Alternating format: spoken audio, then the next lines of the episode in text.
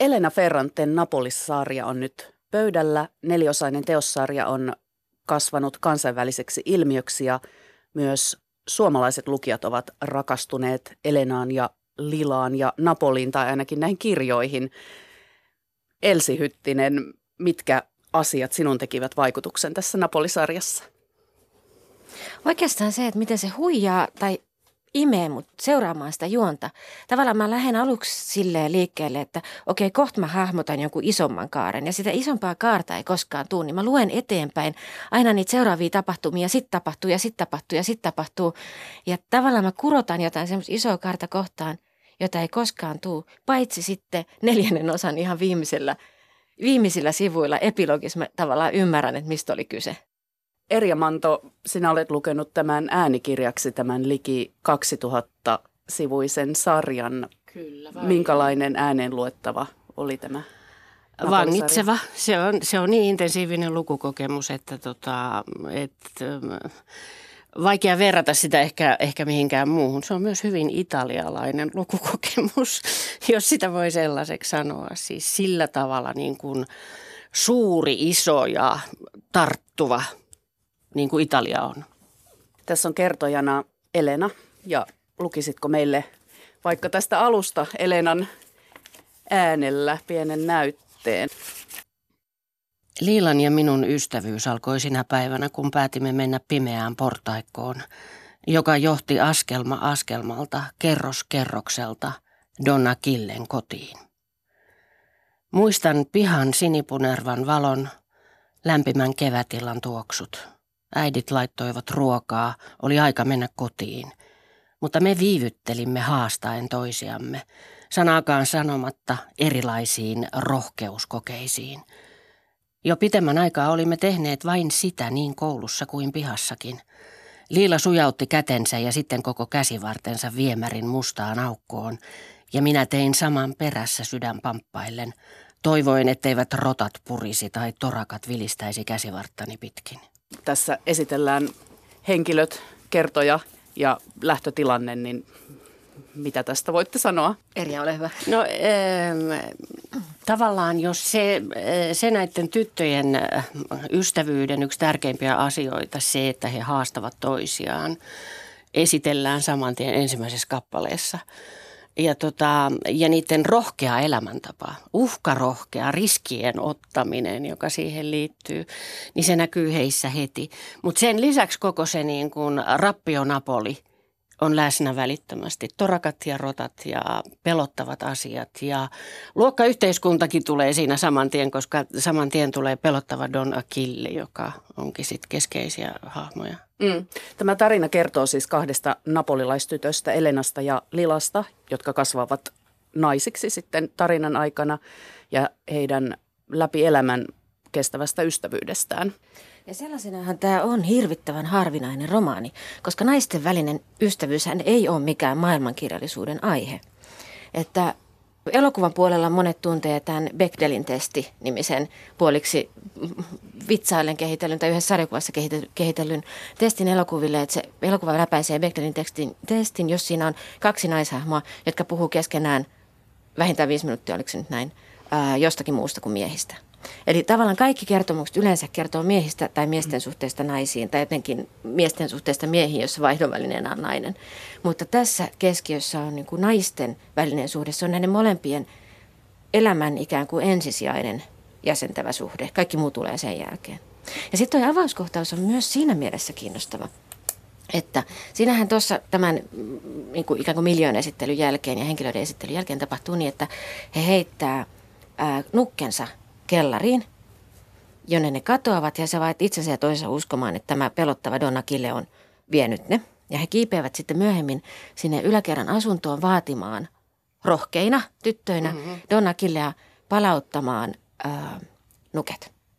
Ja Donna Kille on tottunut, tai se tietää naapurustossa liikkuvat käsitykset itsestään. Se lukee ne näistä pikkutytöistä, se huokasee, antaa niille rahaa ja sanoo, että ostakaa itselle ne uudet. Ja se, mitä ne tytöt tekee, on se, että ne ei mene ostaa uusia nukkeja, vaan ne menee, ne, ne ostaa kirjan. Ja tämä on tämä romaanin ensimmäinen ikään kuin poissa oleva läsnäolo, jonka jokin teksti korvaa. Ja näitä tulee sitten paljon. Ja paljastavaa siinä on vielä se, että se kirja, jonka ne ostaa, on pikkunaisia, joka kertoo tyttöjen välisestä sisaruudesta, mutta myös ystävyydestä. Ja, ja jos tyttöjen välistä ystävyyttä on kirjallisuudessa joskus käsitelty, niin sitä onkin käsitelty juuri sillä lailla, että ne on niitä tyttökirjajuttuja. Anna, ystävämme ja Emilia ja, ja muut kumppanit. Että, tota, että niitä on pidetty vähän semmoisena niin kuin lapsellisina eikä, eikä niin kovin syvällisinä ja tärkeinä asioita, asioina, joita niin kuin ki, todellinen kirjailija lähtisi kuvaamaan. Mm. Nimenomaan. Ja, ja, tota, ja tässähän se, ne suhtautuu siihen äärimmäisellä vakavuudella. Erittäin ne lukee suurella. sitä monta kertaa aivan hiiren korville sitä. Ne samastuu ja tavallaan mä ajattelen, että se tämän ensimmäisen romaanin kertoja osittain niin kuin lainaa sieltä myös sitä tapaa, jolla se hahmottaa niitä ystävyyksiä. Ja se on – yksi tapa, jolla tämä sarja on musta niin kuin hirvittävän kirjallisesti niin kuin ovella. Että semmoinen äh, romaanikirjailija kuin Margaret Drabble sanoi, hän kirjoitti The Guardianissa semmoisen ikään kuin fanikirjoituksen Elena Ferrantelle. Ja se sanoo, että tota, tää, tässä on niin hirveä imu tässä kirjassa, että me luetaan niin eläytyen, että me melkein ei huomata – miten älyttömän clever se kirjoittaminen on, miten älyttömän täynnä hienouksia se on. Ja nimenomaan näitä niin kuin poissa olevan läsnäolon korvaavia tekstejä ja alter egoja, symmetrisiä hahmoja, toistuvia motiiveja, niin kuin tämä kenkä, joka on niin kuin mm. tämmöinen tuhkimon kenkä, mutta mm. käänteinen.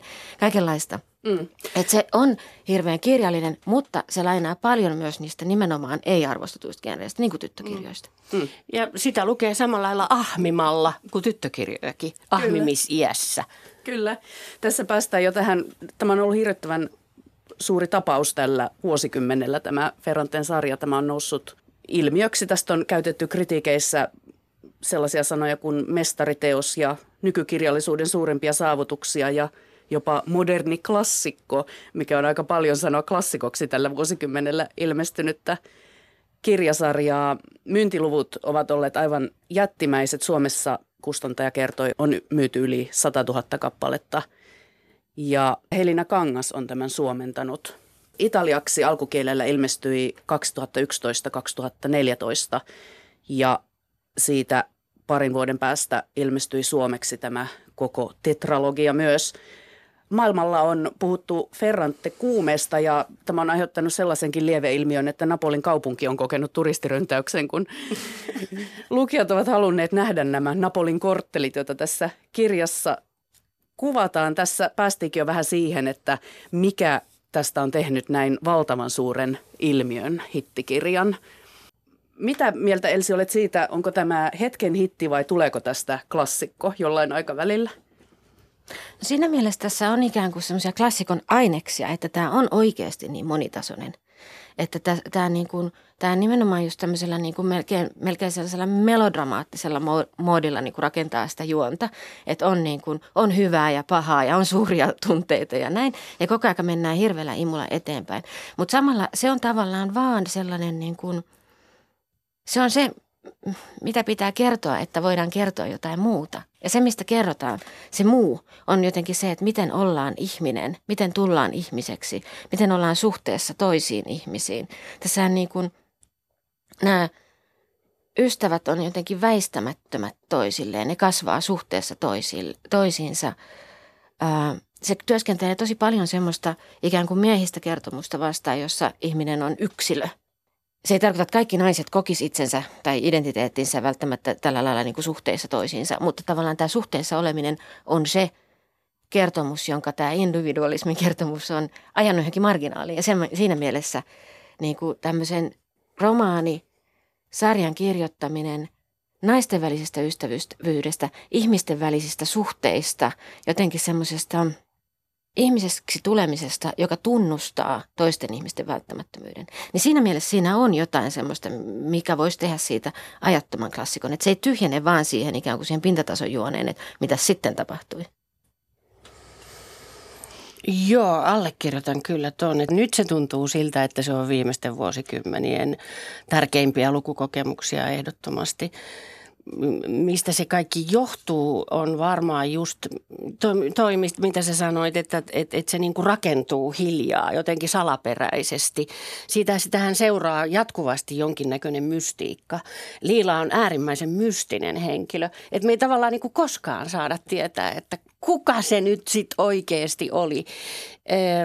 Että et, et siihen liittyy sellaista kiehtovuutta, joka on salaperäisen verhon takana ja ehkä siksi niin, niin vangitsevaa, koska koko aika on semmoinen, että juoksee sen perässä, että no, no, aukea nyt, aukea nyt, sanon nyt. Ja se ei koskaan aukea. Ei, ei, ei ihan lopussakaan mun mielestä, se ei koskaan sitä näytä. Ja sitten se, mikä mua, mua niin kun siinä ystävyyden kuvauksessa kiehtoo niin valtavasti on se, että kun ne on – ne elää niin rakkaudettomissa perheissä. Ne elää kurjalisto korttelissa sellaisessa, no ehkä se on vähän semmoista ränsistysromantiikkaa, just turistit tulee nyt perässä. Mm. Äh, mutta tota, mutta niin kuin hirvittävän kurissa olosuhteissa. Et sitten se niin kuin ne, niiden perheiden jotenkin rakkaudettomuus, niin ne, ne löytää sen rakkauden toisistaan. Ja ne muodostavat niin kuin perheen keskenään. Tavallaan sen, että niiden juuret on siellä siinä niiden yhteisessä kokemuspiirissä ja yhteisessä avautumisessa. Ja ne niin kuin kokee se, mä en nyt tarkoita tietenkään mitään klassista fyysistä rakkautta tällä, vaan siis ne kokee, kokee sellaista niin kuin yhteenkuuluvaisuutta ja sillä tavalla rakkautta keskenään, jota ne ei kodeissaan saa. Joo, ja sitten nehän jää varmaan molemmin puolisesti tavallaan jokin ydin, niistä jää aina toiselle arvotukseksi. Mutta ne tarvii niin kuin toisiaan katsomaan itseään. Aivan, ei semmoisessa, ei narsistisessa mielessä, mm. vaan sille, että, että jotenkin jonkunlaisen niin kuin vahvistuksen omalle olemassaololle, että sillä Elenan koulunkäynnillä ei mitään merkitystä, jos ei Lilaa kiinnosta. Tai niin kuin näin, ne tarvii, ne, ne tarvii, toisiaan, ne tarvii toisiaan ne niin siihen. katsoo toisiaan Joo. kuin peilistä Joo. nähdäkseen, mitä ne on. Joo. Mm. Puhutaan hetki tästä juonesta. Tässä on juonellisuutta. Tämä on elämän tarina tämän Elenan ja Lilan Elenan kertomana. Tämä on juonivetoinen, niin avataan hieman, että mikä tämän tarinan juoni on. No siinä onkin tehtävä. Mä huvikseni kattelin tuossa kaikenlaisia kirjaili- kirjallisuusblogeja, jotka on tätä tätä tota, käsitelleet ja yksi blogisti oli sit urheana tehtävänä ottanut selvästi kirjoittaa auki, että mikä, mitä, mitä neljännessä osassa tapahtuu. Ja se blogi vaan jatku ja jatku ja jatku niin. ja jatku ja jatku. Mutta siis periaatteessahan siis kyse on siitä, että on nämä tytöt, jotka täällä napolilaisessa korttelissa rupeaa, kasvaa isoksi. Toinen, molemmat on aika köyhistä oloista, mutta toisella käy ikään kuin tavallaan parempi tuuri on ehkä snadisti paremmat lähtökohdat, niin se päätyy opiskelemaan ja toinen, toisen koulutie, katkee keskikouluun. Sitten lähdetään seuraamaan näiden, näiden uraa ja siellä se napolilainen kortteli on tavallaan maailma pienoiskoossa, että siellä on ne, ne tota, komoristit, mafia, ma, mafiaperhe, siellä on pikkukauppiaat, siellä on niin kuin kurjalisto, siellä on huijatut naiset, siellä on lipevät miehet, siellä on niin kuin kaikkea. Mm. Ja sitten sit tapahtuu sitä ja sitten tapahtuu tätä ja siellä on valtavasti tapahtumia koko ajan. Kyllä. Ehkä se suunta on niin kuin tavallaan sen koko romaanisarjan suunta on niin kuin löytää ihmisyyttä ja tavallaan semmoinen ryysyistä rikkauksiin juttu. E, mutta siihen hän ei auta, auta raha, kuten tunnettua. Mutta tässä tapauksessa paljastavaa on se, että ei siihen auta myöskään sivistys. Mm. Ja toi Elena Ferrante... Äh, tai joku hänen nimellään operoiva, The New Yorkerin tota, semmoisessa harvinaisessa niin kuin haastattelutekstissä kirjoitti just siitä, että, että se, on niin kuin, se on harkittu tyyli ää, ratkaisu häneltä. Lähtee kirjoittamaan aina jotain, jotain uutta kerrosta tai tilannetta tai näin. Ikään kuin sille, että näyttää ensin, että siinä voisi olla joku selkeys ja kaari. Ja sitten se aina niin kuin uudelleen hajoaa siihen niin kuin tapahtumien paljouteen. Mm. Ja siinä mielessä tämä tässä on hauska tota, jännite siihen, että kun tavallaan lukijat on tykännyt hulluna siitä realismista ja sitten ne matkustaa sinne Napoliin, koska tämä on ollut niin realistinen. Niin itse asiassa tämmöinen, että kirjallisuus ei voi tavoittaa maailmaa tai että se ei, se ei jäsenny juoniksi. Mm. Tämä on itse asiassa hirveän modernistinen, niin kuin tavallaan realismia vastaan työskentelevä tota, ää, kirjallinen mm. ilmiö. Mutta tota, joka tapauksessa tämä, tässä, tässä on niin kuin hirveästi jonkinlaista juonellisuutta, joka just palauttaa sen sinne niin kuin tyttökirjojen ja, ja viihdekirjallisuuden ja tämmöisten niin kuin hävettävien lajien joukkoon. Ja se on, niin kuin mä tuossa jo aikaisemmin väitin teille, että se on musta hirveän tietoista. Ja täällä, täällä tota, ensimmäisen osan ihan lopussa ollaan siis tämän ihailun liilaystävän häissä. Hän menee 16-vuotiaana jo naimisiin, joka tätä Lenua, Elenaa, hirveästi kadehdituttaa, koska hän on saavuttanut jotain ja Lenu vaistuu koulussa. Mutta nyt ollaan häissä ja Lenun ihailema Nino Saratore antaa valonsa paistaa hänen päälleen. He keskustelevat kirjallisuudesta innostuneesti. Ää, kunnes tullaan sen hämmentävään tilanteeseen, jossa tämä Nino Saratore alkaa haukkua romaanikirjailijoita. Ja tämä Elena ajattelee mielestä, herra Jumala, en minä koskaan mitään muuta lukenutkaan. Elämässäni ole sanomalehteä avannut. Ja tämä Nino antaa sitten vaan tulla, että kirjoittakoot romaaneja, luen niitä mielelläni, mutta jos pitää oikeasti muuttaa jotakin, niin se on toinen juttu. Olin ymmärtävinäni, että hän käytti sanaa kirjallisuus paheksuakseen kaikkia niitä – jotka turmelivat ihmisten mieliä löysällä jorinalla, kuten hän asian ilmaisi. Eli tänne on nyt kirjoitettu tavallaan sellainen sisään tähän ensimmäisen mm. osan loppuun se, että miten ää, kirjallinen eliitti suhtautuu tarinankerrontaan ja niin kuin, romaaneihin, eli halveksuen. Mm. Eli tämä romaani tavallaan vinkkaa lukijalle, että mä tiedän, että eliitti halveksuu juonellista kertomusta ja tämmöistä niin kuin viihdyttävyyttä, ja mä teen sen silti. Eli Eli se, se tavallaan sekä osallistuu niihin, niiden konventioiden niin uusintamiseen, että osoittaa lukijalle, että mä tiedän kyllä. Hmm. Kaikkihan eivät ole tästä innostuneet. Voimmeko ymmärtää heitä tämän kautta kenties, että he, heillä on niin elitistinen ajatus, että ei tällaisesta juonellisesta voi eh. tai juonellisia konventioita käyttävästä voi tykätä. Ehkä, mä keskustelin tästä poikani kanssa, joka tota, noin, tuomitsi ensimmäisen osan luettuaan sen, sen ikävystyttäväksi lapselliseksi ja ties mitä. Ja mä tajusin yhtäkkiä, että voi olla, että se tuntuu näennäisen tapahtumattomalta se ensimmäinen osa. Että nämä tällaiset nukkien heittämiset, YMS-tapahtumat, tuntuu niin kuin, monet niistä tuntuu, tuntuu sellaisilta niin kuin näennäisen pinnallisilta ja pieniltä tapahtumilta. Mutta se paljastuu se asia. Se on sama, samalla lailla koko se tekniikka, mitä se käyttää niin kuin sen yhteiskunnan rakenteiden paljastumiseen. Se paljastuu pikku pikkuhiljaa niin kuin niiden tarinoiden kautta, mitä isommaksi se tilkkutakki tulee, sitä selkeämmin ne rakenteet alkaa näkyä. Ja tapahtumien merkitykset tulee oleellisiksi vasta sitten, kun tajuaa asioita myöhemmin isä Sarratoren äh, raiskaus on tietysti siis niin kuin varmaan perustavaa laatua oleva tapahtuma siinä ykkösessä, joka vaikuttaa kaikkeen, kaikkeen mitä tapahtuu koko siihen Elenan kehitykseen. Mä luen juuri sen jälkeisestä kohdasta tästä ensimmäisestä osasta, jonka nimi on Loistava ystäväni suomeksi. Kohdan, joka minusta hyvin kuvaa sitä, että mitä se juonellisuus tarkoittaa, kun hän on paljon tämän Elenan sisäisiä mielenliikkeitä, vaikka tässä ympärillä tapahtuu hurjia asioita. Sen syyskuun aikana Lilan elämä muuttui ratkaisevasti. Helppoa se ei ollut, mutta se muuttui. Minä taas olin palannut iskialta rakastuneena Ninoon ja hänen isänsä huulten merkitsemänä, varmana, että itkisin yötä päivää sisälläni vellovien onnen ja kauhuntunteiden vallassa. Mutta kävi niin, etten edes yrittänyt jäsentää kokemuksiani. Muutamassa tunnissa se kaikki asettui eri valoon. Siirsin syrjään Ninon äänen, hänen isänsä viiksien ärsytyksen. Saari haalistui, hävisi johonkin, mieleni salaiseen sopukkaan. Tein tilaa sille, mitä Lilalle oli tapahtumassa.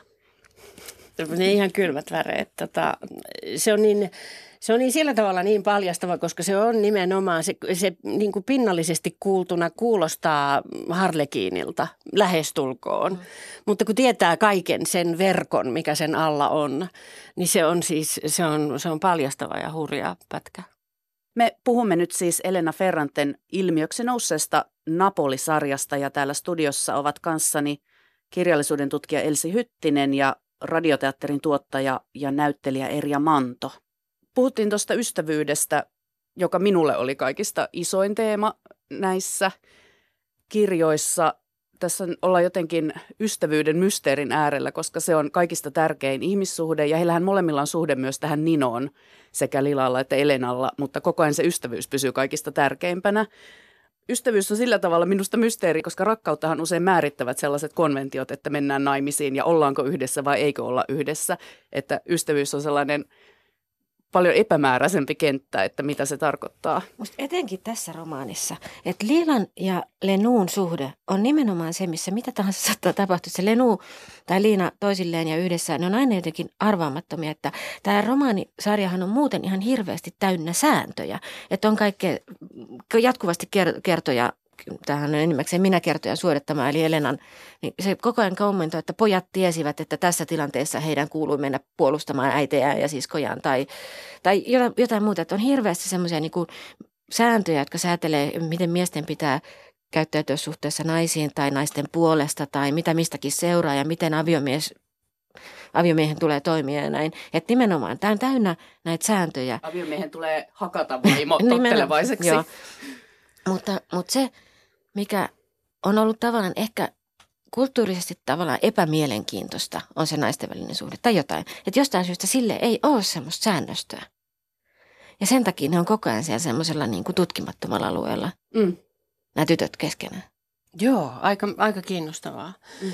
Se on niin kuin totta, että, että, tota, että vaikka se on, luulisin, että ne, ne, nämä ihmiset nimenomaan, ne köyhälistön kurjat raakit, raukat, että ne eläisi jotenkin niin kuin yhteiskunnasta vapaana, mutta ne on siis äärimmäisen konservatiivisia. Konventioita täynnä on, on se maailma, mitä just mitä saa tehdä, mitä ei saa tehdä, miten kuuluu käyttäytyä, miten ei pidä missään tapauksessa käyttäytyä ja jotenkin niin kuin, niistäkin ne tytöt pyrkii raivokkaasti pois.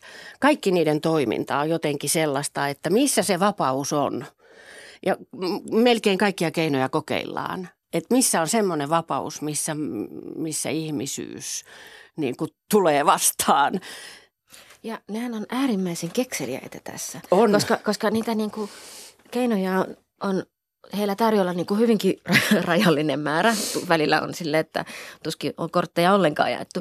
Niin esimerkiksi tämä, tämä Liila, tämä ihailtu, ihailtu loistava ystävä – kouluttamaton ja näin, niin hän päätyy sinne isänsä ja veljensä kenkäpajaan töihin. Ja koska se on se tilanne, mikä hänelle on annettu, niin hän onnistuu siinäkin niin kuin tavallaan sitä kenkää käyttämään ikään kuin kielenä, jolla olla olemassa. Että hän alkaa piirtää semmoisia mielikuvituksellisia kenkiä ja saa ylipuhuu veljensä tekemään kanssaan semmoisen koekengän ja tästä myöhemmin kehkeytyy sitten varsinainen niin kuin soppa ja kenkätehdäs ja vaikka mitä. Ja ja siitä tota, kengästä tulee monitasoinen symboli tähän kirjaan ja näin. Mutta se alkaa siitä, että se Liina, Liin, Liila, jolla ei niin kuin, ole oikein mitään kieltä, jolla ilmasta itseänsä, niin se käyttää sitä, mikä sillä on. Eli sitä kenkäpajaa. Lilalla olisi, jos hän olisi päässyt sinne kouluun, hän on, mm, siis hänet mm. kuvataan tällaiseksi poikkeuksellisen lahjakkaaksi mm. tytöksi, mutta hän ei ikinä pääse opiskelemaan. Mua riipasi tällainen seuraava katkelma, jossa näiden tyttöjen kohtalot erkanevat. He käyvät tällaisen dialogin. Lila katsoi minua häkeltyneenä. Mikä se lukio on, hän kysyi. Tärkeä koulu, joka tulee keskikoulun jälkeen. Mitä sinä siellä teet? Luen. Mitä? Latinaa. Etkö muuta? Myös kreikkaa. Kreikkaa. Niin. Lilan kasvoille tuli eksynyt ilme, aivan kuin hän ei keksisi mitään sanottavaa. Lopulta hän mutisi ilman minkäänlaista asiayhteyttä. Viime viikolla minulle tuli kuukautiset. Aivan. Se mm. kompensoi kaiken jollain. Että tota, myöhemminkin elämässään siis se kompensoi kaiken ja sillä on terävä äly mm. ja valtavasti kykyä ja kyynärpäitä mm. ö, käyttää mitä erilaisimpia tilanteita, mitä mm. hirvittävämmässä kurjuudessa se on, niin sitä, sitä niin kuin huikeammalla tavalla se sieltä niin kuin riuhtoo itsensä ylös ja eteenpäin. Aivan poikkeuksellisen hienoa. Mm.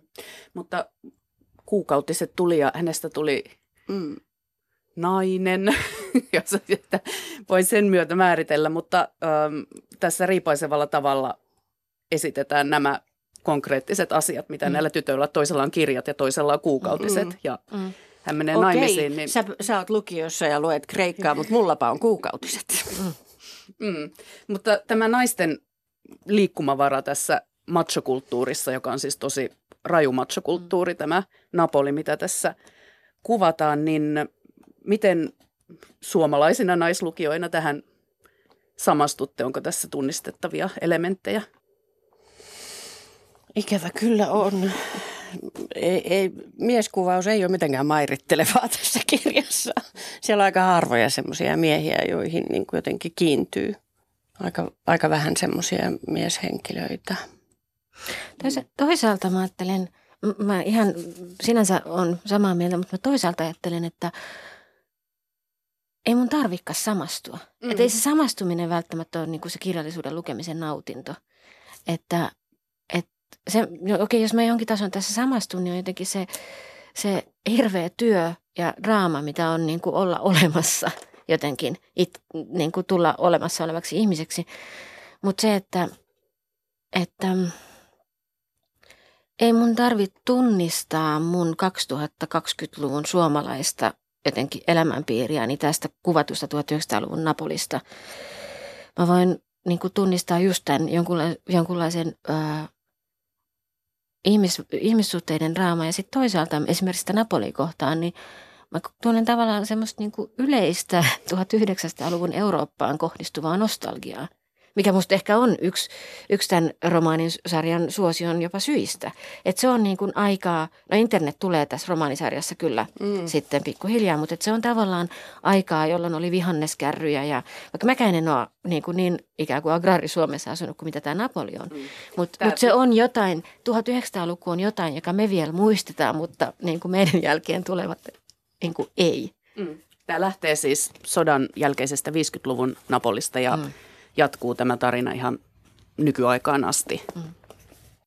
Mä haluan lukea tästä Napolista. Tästä oli muuten yllättävän vaikea, vaikka tämä Napoli on tämän yksi päähenkilö tämän tarinan, niin vaikea löytää sellaisia kuvailupätkiä, missä kuvattaisiin jotenkin eeppisesti Napolin maisemia, vaan se tulee näiden henkilöiden kautta.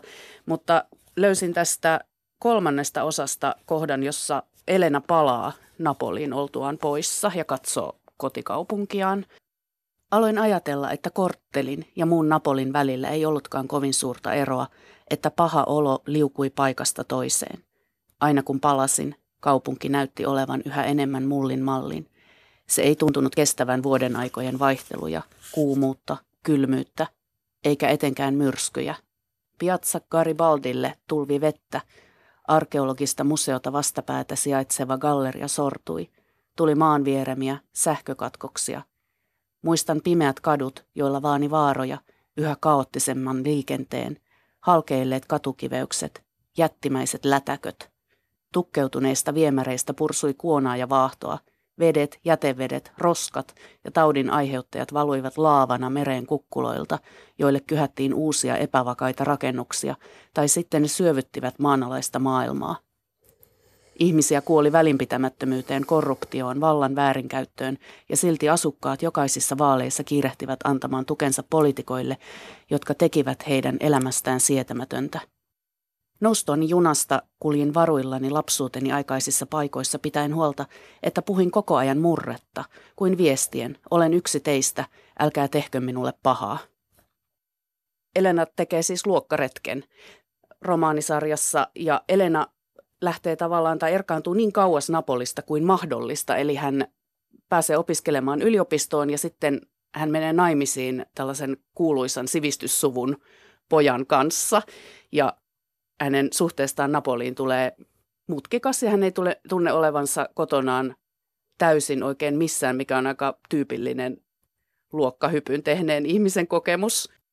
Niin, se, sehän on semmoinen, niin kuin se sen suhde siihen Napoliin on semmoinen, että se ei halua siellä olla, mutta mitään se ei enempää halua kuin olla siellä.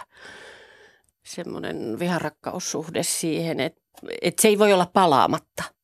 Että jotain siinä on, että vaikka hänelle se ei ole eksoottista sillä lailla kuin meille, jotka luetaan sitä tavallaan semmoisena, niin kuin, että tässä se nyt on se jumalaisen kaunis Napoli, jonka, joka pitää nähdä, ettei kuolisi tai että kuolisi.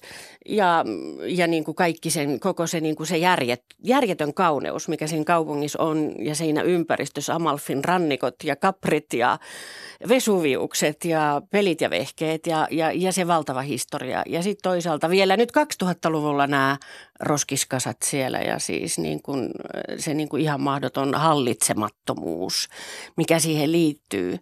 Niin tota, niin se on niin kuin meidän helppo nähdä sellaisena, joka on kiehtovaa, että tuommoisessa paikassa tapahtuu tämä romaani. Mm. Mutta tota, mikä Elenan saa siihen aina palaamaan, niin kai se on sitten se niin kuin osa sitä, että paitsi Liila, niin Napoli on ne juuret, jotka, se, jotka sen elämästä jotenkin muuten puuttuu. Eikä se pysty niitä sen sen opiskelunsa ja mm, yläluokkaisen sivistysavioliittonsa myötä se ei löydä, ei löydä mitään vastauksia siihen elämään, koska ei ne, ei ne, ei ne tota opiskelleet ja sivistyneet ihmiset näytä olevan yhtään sen onnellisempia eikä yhtään sen hienompia. Nehän on paskiaisia, melkein niin kuin järjestään kaikki. Ihan samalla lailla kuin kaikki muutkin ihmiset.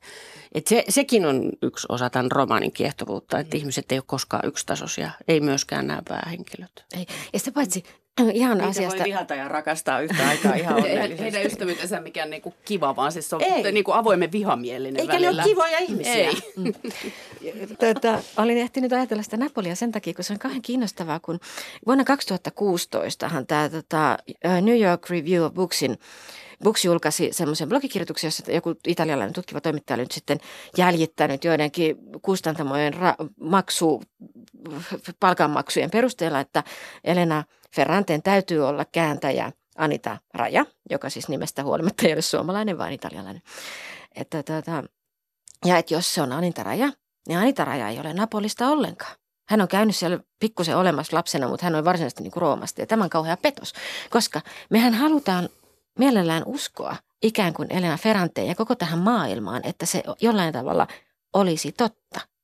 Mutta nyt jos, jos Elena Ferrantea ei olekaan olemassa, jos hän onkin Anita Raja ja Anita Rajan elämä ei muistutakaan Elena Ferranten tässä romaanisarjassa kuvaamaa elämää, niin käykin niin, että itse asiassa, ja tämä on musta ihana ajatus, tämä ei ole kritiikkiä, vaan mä aivan silleen jotenkin, musta on ihanaa, että Elena Ferranten Napoli on ihan yhtä totta kuin vaikka J.K. Rowlingin tylypahka.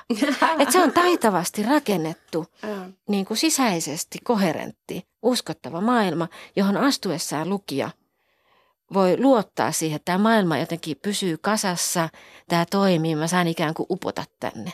Se ei löydy siellä Niin, että mä en tiedä, mitä ne Napoliin menevät turistit sitten. Niin kuin, tavallaanhan ne, ne tarvii sen Ferranten luoman fiktion, jotta ne vois nähdä Napolin sellaisena – kun ne sitten näkee. Eli tavallaan se fiktio tulee ensin.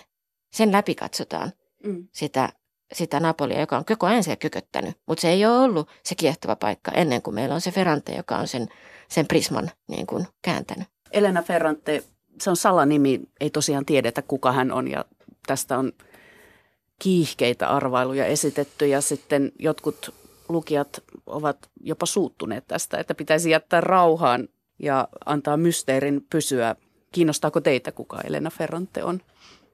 Mua kiinnostaa se, että siitä ollaan niin kiinnostuneita. Se on musta hirveän ö, paljastavaa meidän kirjallisesta kulttuurista se, että miten hukassa me ollaan, jos meillä ei ole tätä jotakuta ankkuria, jonka elämänkokemuksen heijastumisia me voitaisiin ikään kuin uskoa löytävämme sieltä kirjasta. Koska nyt jos täällä ei olekaan sitä elämänkokemusta, tai kuten yksikin spekulaatio kuuluu, että ensimmäisen sarjan jälkeen kirjoittajat on saattanut vaihtua, siellä saattaa olla mieskirjailijoita, kaikkea tätä.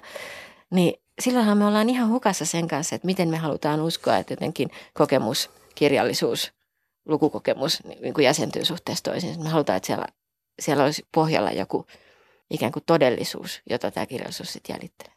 Mutta Musta on hirveän kiinnostavaa se, että tässä romaanin ihan alussahan, romaanisarjan ihan alussahan käy silleen, että tämä loistava ystävä Liila on siis kadonnut. Sen poika ottaa Lenun yhteyttä, että äiti on kadonnut ja äiti, tämä e, e, e, Elena Ferrante romaanihahmo pian päättelee, että Liina, Liila on halunnut kadota. Hän on tehnyt tämän tahallaan. Ja sen jälkeen tämä päähenkilö Elena Ferrante alkaa tehdä tekoa. Elena Greco on tämä Ante, anteeksi, Joo. Elena, Elena Greco alkaa tehdä tekoa, joka on yhtä aikaa rakkauden teko ja petos. Eli hän alkaa kirjoittaa Lilan tarinaa niin elävästi, että me itse asiassa unohdetaan aika pian, että se Lila on kadonnut siellä alussa. Ja tota, sitten se kirjoittaa nämä neljä paksua romaania ja sitten täällä viimeisen osan lopussa se kirjoittaa jotakin, joka pätee itse asiassa myös tähän kirjailijaminään itsensä. Se pätee Liilaan, mutta myös tähän, tähän kirjailijaan, josta me ei tiedetä, kuka hän on. Liila ei ole näissä sanoissa mukana. Niissä on mukana vain se, minkä olen pystynyt hänestä tekstiini sisällyttämään. Tai sitten en pysty enää erottamaan, mikä on minun ja mikä hänen, yrittäessäni niin kovasti kuvitella, mitä hän kirjoittaisi ja miten. Eli se pointti on se, että Liila ei ole tässä tekstissä mukana. Tässä tekstissä on mukana vain se, mitä kirjoittaja on pystynyt tekstiin sisällyttämään. Ja samalla laillahan niin kuin kirjoittaja ei koskaan olisi, vaikka se olisi vaikka kuinka olisi olemassa biografinen ihminen Elena Ferrante, niin hän ei koskaan olisi siellä tekstissä mukana. Tekstissä olisi mukana vain se, mitä hän on sinne pystynyt kirjoittamaan. Tavallaan tämä romaani, niin kuin romaanin alussa Liila katoaa, mutta tavallaan myös tämä kirjailija on koko ajan kadoksissa. Ja tämä teksti korvaa tavallaan näitä kahta poissaoloa. Eli tässä, jos ajatellaan sitä alun, miten se ää, pikkunaisi... Eli al- alku ja loppu on niin kuin sama tässä. Tavallaan, Mm, mm, mutta myös se, että, että alussa ne nuket katoaa ja tulee se pikkunaisia, joka korvaa sen. Niin tässä on tämmöinen niin kuin isosti kyse, kyse myös siitä, että tämä teksti niin korvaa jotain semmoista läsnäoloa, jota ei voida saavuttaa. Mutta sittenhän tuossa ihan lopussa, hän on ikään kuin pääsee vapaaksi siitä lilasta, sillä tavalla mm. minä sen tulkitsen sen lopun. Että hän kat- katsoo sitä tekstiä, että se on todellakin hänen tekstinsä ja se lila ei ole siinä. Mutta mitä Erja sinä ajattelet tästä lopusta ja kiinnostaako sinua, kuka Elena Ferrante on? No itse asiassa ei pätkän vertaa. Tota noin, niin, ähm, on sitä tietenkin, totta kai se on niin kuin hauska yksityiskohta, jota miettii. Ja jos tämä kirjasarja olisi tosi huono, niin kuinka yhden tekevää se enää olisikaan, mm. että me ei tiedetä kuka hän on. Ja varmaan sen jälkeen, kun kirjasarjasta tuli menestys ja, ja tämmöinen niin kuin ekstra ippo oli sit siinä vielä olemassa, niin se varmasti auttoi sitä, auttoi sitä eteenpäin, sitä kirjaa. Mutta hienoa mun mielestä on se, että se ei ole paljastanut itseään. On. Ja se, se, on, se, on, niinku, se on se juttu, se on se pointti, että ei ole merkityksellistä, kuka hän on. Mm. On merkityksellistä, että tämä kirjasarja on. Mutta se, se, on, se on kunnioitettavaa ja hienoa, että hän on pysytellyt poissa. Hän, he, keitä he nyt ikinä sitten maailmassa ovatkaan. Hieno kirja. Mm. Mitäs sitten luetaan? No sitten pitää ehdottomasti lukea Elena Ferranten Hylkäämisen päivät, joka on aivan loistava, lyhyt, erittäin kompakti, Napolissa tapahtuva hieno romaani erosta, jo, joka on niin kiihdyttävän intensiivinen, että sitä ei aivan niin kuin tuolin reunalla istuen hengittämättä lukee sen alusta loppuun. Suosittelen lämpimästi. Se on tullut jo jokin aika sitten, sä Joo, olet se on lukenut lukenut sen myös äänikirjaksi. Olen lukenut sen äänikirjaksi ja se on siis näitä vanhempi. Kyllä. Se on näitä ennen kirjoitettu. Ja uudelleen julkaisu tulee syksyllä Amalian rakkaus romaanista, josta en osaa nyt sen enempää sanoa tässä. Mm. No, mitäpä tuosta sitten enempää, kun ei siitä vielä mitään tiedäkään. Mä en ole ainakaan lukenut sitä. Niin. Ja sitten jos sattuu olemaan kesämökillä ja on nämä kaikki neljä lukenut eikä pääse kirjastoon, niin voi aloittaa alusta, koska näähän on niin monitasoisia kirjoja, että ei ne kerralla tyhjene. Aivan. Ei todellakaan. Kiitos.